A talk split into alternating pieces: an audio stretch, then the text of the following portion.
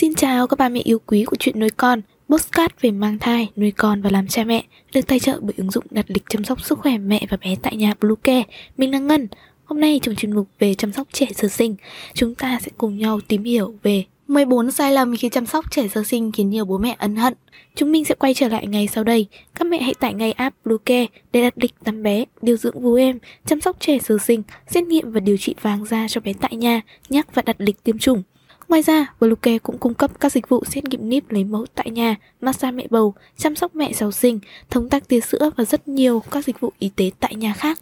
Truy cập ngay website bluecare.vn hoặc gọi đến số hotline 24 trên 7 098 576 8181 để được tư vấn cụ thể các mẹ nhé.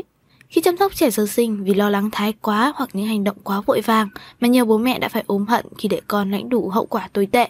Hãy cùng Bluecare đi tìm hiểu 14 sai lầm khi chăm sóc trẻ sơ sinh khiến nhiều bố mẹ ấn hận trong video sau đây nhé.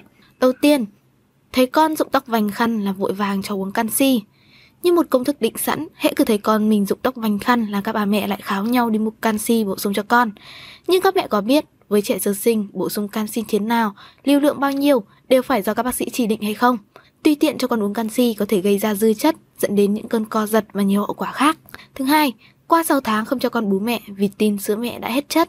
Qua 6 tháng, sữa mẹ bắt đầu mất dần màu vàng đậm đặc như ban đầu và thay vào đó là lượng sữa trắng trong, nhạt hơn và loãng hơn. Chính vì điều này mà nhiều người cho rằng sữa đã hết chất, không còn đủ đáp ứng nhu cầu dinh dưỡng của con trẻ khi ngày càng lớn dần. Điều này đúng nhưng không đủ. Sữa mẹ ngoài nguồn dinh dưỡng phong phú còn đồng thời cung cấp các yếu tố sinh học như kháng thể, các men và bạch cầu, đặc biệt là casein, một chất đạm chỉ có trong sữa mẹ, giúp trẻ ngừa tiêu chảy, phòng các nhiễm trùng hô hấp, viêm tai và dị ứng. Do đó, dù giảm đi về thành phần dinh dưỡng cũng như các kháng thể, nhưng sữa mẹ vẫn là sự lựa chọn tốt nhất cho trẻ. Từ 6 tháng tuổi trở đi, trẻ nên được bổ sung ngoài sữa mẹ các thực phẩm dinh dưỡng bằng những bữa ăn dặm đầu đời với đủ nhóm chất như chất bột, chất béo, đạm và rau. Thứ ba, Trẻ bố mẹ cũng phải uống nước tráng miệng vì mẹ ăn đồ ăn mặn, con sẽ khát. Một số mâu thuẫn giữa các thế hệ làm mẹ trong gia đình sẽ phát sinh khi chăm sóc thế hệ tiếp theo. Các bà mẹ trẻ thì cho rằng đứa trẻ dưới 6 tháng tuổi thì không cần phải uống thêm nước. Trong khi đó các bà, các cụ, một hai khăng khăng phải cho cháu xúc miệng hoặc nhấp môi chút nước vì mẹ ăn đồ ăn mặn làm sữa mặn và con hiển nhiên sẽ bị khát. Sự thật là trẻ nhỏ dưới 6 tháng tuổi nếu được cho uống thêm nước lọc sẽ tiêm ẩn nhiều nguy hại đã có trường hợp trẻ sơ sinh tử vong vì uống thêm nước lọc. Vậy nên, những lo lắng của các bà mẹ trẻ, những người đã bắt đầu tiếp thu kiến thức nuôi con theo khoa học là hoàn toàn có cơ sở. Thứ tư, để con không bị giận mình phải cuốn chăn thật kỹ. Trẻ sơ sinh có phản xạ giận mình khi ngủ, đây là điều hết sức bình thường. Để giúp con cháu mình không giờ giấc ngủ ngon và chóng lớn, nhiều bà, mẹ phải cuốn chăn rất kỹ, thậm chí dằn đủ thứ gối chung quanh.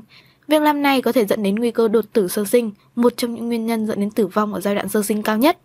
Trước những vụ thương tâm cha mẹ mất con vì các vận dụng chèn, chặn hoặc quấn trẻ quá kỹ, các chuyên gia khuyên chỉ nên quấn trẻ theo đúng kỹ thuật. Thứ năm, con đi ngoài phân cứng phải thụt bơm hậu môn ngay. Trẻ sơ sinh lúc thì xì xoẹt hoa cà, hoa cải, nhưng cũng có lúc 2 đến 3 ngày mới chịu đi ngoài một lần.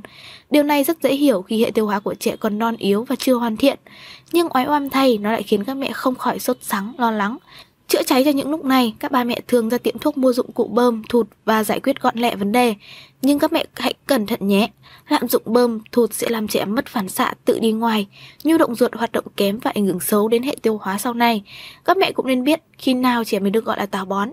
Một đứa trẻ chỉ táo bón khi phân keo dính, cứng, trẻ đi ngoài khó khăn chứ không hoàn toàn theo số lần đi ngoài trong ngày. Thứ sáu, không cho trẻ soi gương vì sợ vía nhập. Một số gia đình theo quan niệm tâm linh rất sợ con trẻ nhìn vào gương. Theo dân gian, trong gương luôn có hồn vía dễ bắt trẻ con. Bằng chứng là trẻ soi gương ban ngày thì ban đêm hay giật mình, quấy khóc và đó là biểu hiện của việc bắt vía. Tuy nhiên, trẻ con khóc dạ đề, giật mình khi ngủ hoàn toàn có thể lý giải bằng khoa học. Hơn nữa, việc để trẻ soi gương còn là cách kích thích giác quan và trí não mà nhiều nhà nghiên cứu đã khuyến khích. Bằng cách soi gương, trẻ nhận biết được sự khác biệt trên cơ thể mình qua từng bộ phận và dần dần học cách tư duy để nhận biết sự vật, hiện tượng. Nói dễ hiểu, soi gương là cách để kích hoạt trí thông minh của một đứa trẻ. Thứ bảy, dùng mật ong dơ lưỡi mới sạch vi khuẩn. Mật ong như một thực phẩm thần thánh trong kho kinh nghiệm chăm sóc trẻ sơ sinh của các cụ. Nó có thể dùng để làm cho trẻ tăng cân, cũng có thể dùng để dơ lưỡi cho một đứa trẻ sơ sinh. Tuy nhiên, trẻ dưới 1 tuổi được cảnh báo là đối tượng nhạy cảm với độc tố của mật ong. Ngộ độc mật ong ở một đứa trẻ trong độ tuổi này thậm chí có thể dẫn đến tử vong. Thứ 8. Muốn trẻ sơ sinh ngủ đêm ngon giấc phải đề phòng thật yên tĩnh. Trẻ sơ sinh giấc ngủ ngắn và hay trở mình quấy khóc. Điều này khiến cho các bà mẹ chăm con nhỏ vô cùng vất vả. Những quầng thâm, bọng mắt và thần sắc nhợt nhạt của các mẹ có con sơ sinh đã nói lên hết tất cả nỗi vất vả này. Chính vì vậy mà việc du giấc cho con rất được chú trọng. Nhiều gia đình chọn cách giữ phòng ngủ của bé thật yên tĩnh, không một tiếng ồn để bé đang ngủ sâu hơn. Tuy nhiên đây là một sai lầm vì thực tế tiếng ồn trắng như âm thanh róc rách của tiếng nước, tiếng quạt vo ve nhẹ nhàng lại giúp trẻ ngủ ngon hơn nhiều so với một căn phòng tĩnh mịch. Thứ 9, mẹ không có sữa thì xin sữa mẹ vẫn tốt hơn dùng sữa công thức. Khi sữa mẹ cạn hoặc chưa kịp về, mẹ sẽ làm cách nào? Thay vì tạm cho con dùng sữa công thức, nhiều mẹ chuộng nuôi con tự nhiên đã đến xin sữa mẹ từ các nơi về cho con bú. Trong một thời gian dài, thậm chí còn có cả hội cung cấp sữa mẹ miễn phí cho các bà mẹ thiếu sữa.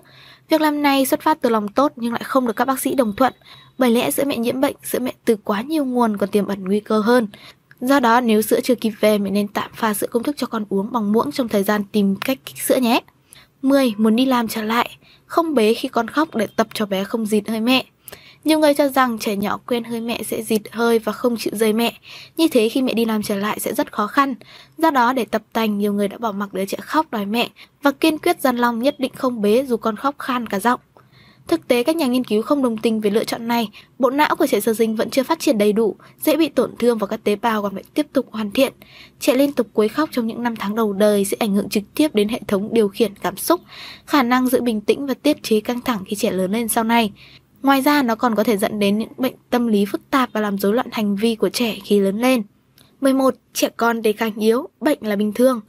Trẻ nhỏ mắc bệnh, sốt, cảm là bình thường do hệ miễn dịch yếu. Nhưng trẻ sơ sinh dưới 2 tháng tuổi bị sốt phải đặc biệt quan tâm vì nó có thể dẫn đến những biến chứng nghiêm trọng cho sức khỏe như co giật, mất nước, biến chứng về hô hấp và tim mạch, rối loạn đông máu, di chứng thần kinh, vận động, thậm chí có thể dẫn đến tử vong. 12. Trẻ con bắt buộc phải dùng phấn rôm. Không biết tự bao giờ trẻ sơ sinh luôn gắn liền với phấn rôm. Nhà nào có trẻ sơ sinh đều không thể thiếu bình phấn rôm trong nhà. Có thể dùng phấn rôm để hạn chế ham da ở trẻ sơ sinh, nhưng nếu lạm dụng hoặc dùng không đúng cách, có thể làm tình trạng ham lở trên da thêm nặng, nhất là trong mùa nắng nóng, trẻ dễ đổ mồ hôi. Ngoài ra, trong nhiều trường hợp, phấn rôm có thể gây ngộ độc. 13. Cứ tóc máu là phải cắt. Quan niệm dân gian cho rằng việc cắt tóc máu thường xuyên sẽ kích thích, giúp tóc bé mọng nhanh, dày và khỏe hơn. Tuy nhiên, từ góc độ y khoa, cắt tóc máu là việc làm không cần thiết nếu trẻ còn quá nhỏ. Tóc có thể bảo vệ da đầu trẻ nên nếu cắt quá sớm có thể làm tổn thương da đầu và ảnh hưởng đến thóp đầu của trẻ. Tốt nhất để trẻ qua một tuổi hãy bắt đầu nghĩ đến việc cắt tóc máu để bảo vệ và giữ ấm cho thóp. Cuối cùng, người lớn có thương mới hôn trẻ nhỏ. Cha mẹ rất hạnh phúc khi thấy con mình được nhiều người yêu thương, quan tâm, nhưng giới hạn của những yêu thương dành cho trẻ sơ sinh là cách tốt nhất để bảo vệ con.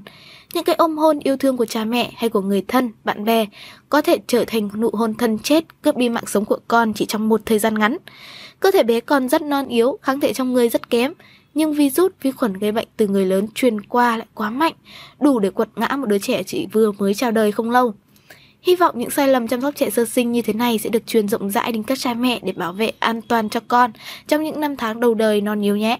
Hy vọng rằng những chia sẻ vừa rồi hữu ích với ba mẹ. Hãy ủng hộ chúng mình bằng cách đăng ký theo dõi postcard của chuyện nuôi con trên các nền tảng Spotify, Google Postcard, iTunes, YouTube, TikTok và Facebook nhé. Xin chào và hẹn gặp lại trong những số tiếp theo của chuyện nuôi con.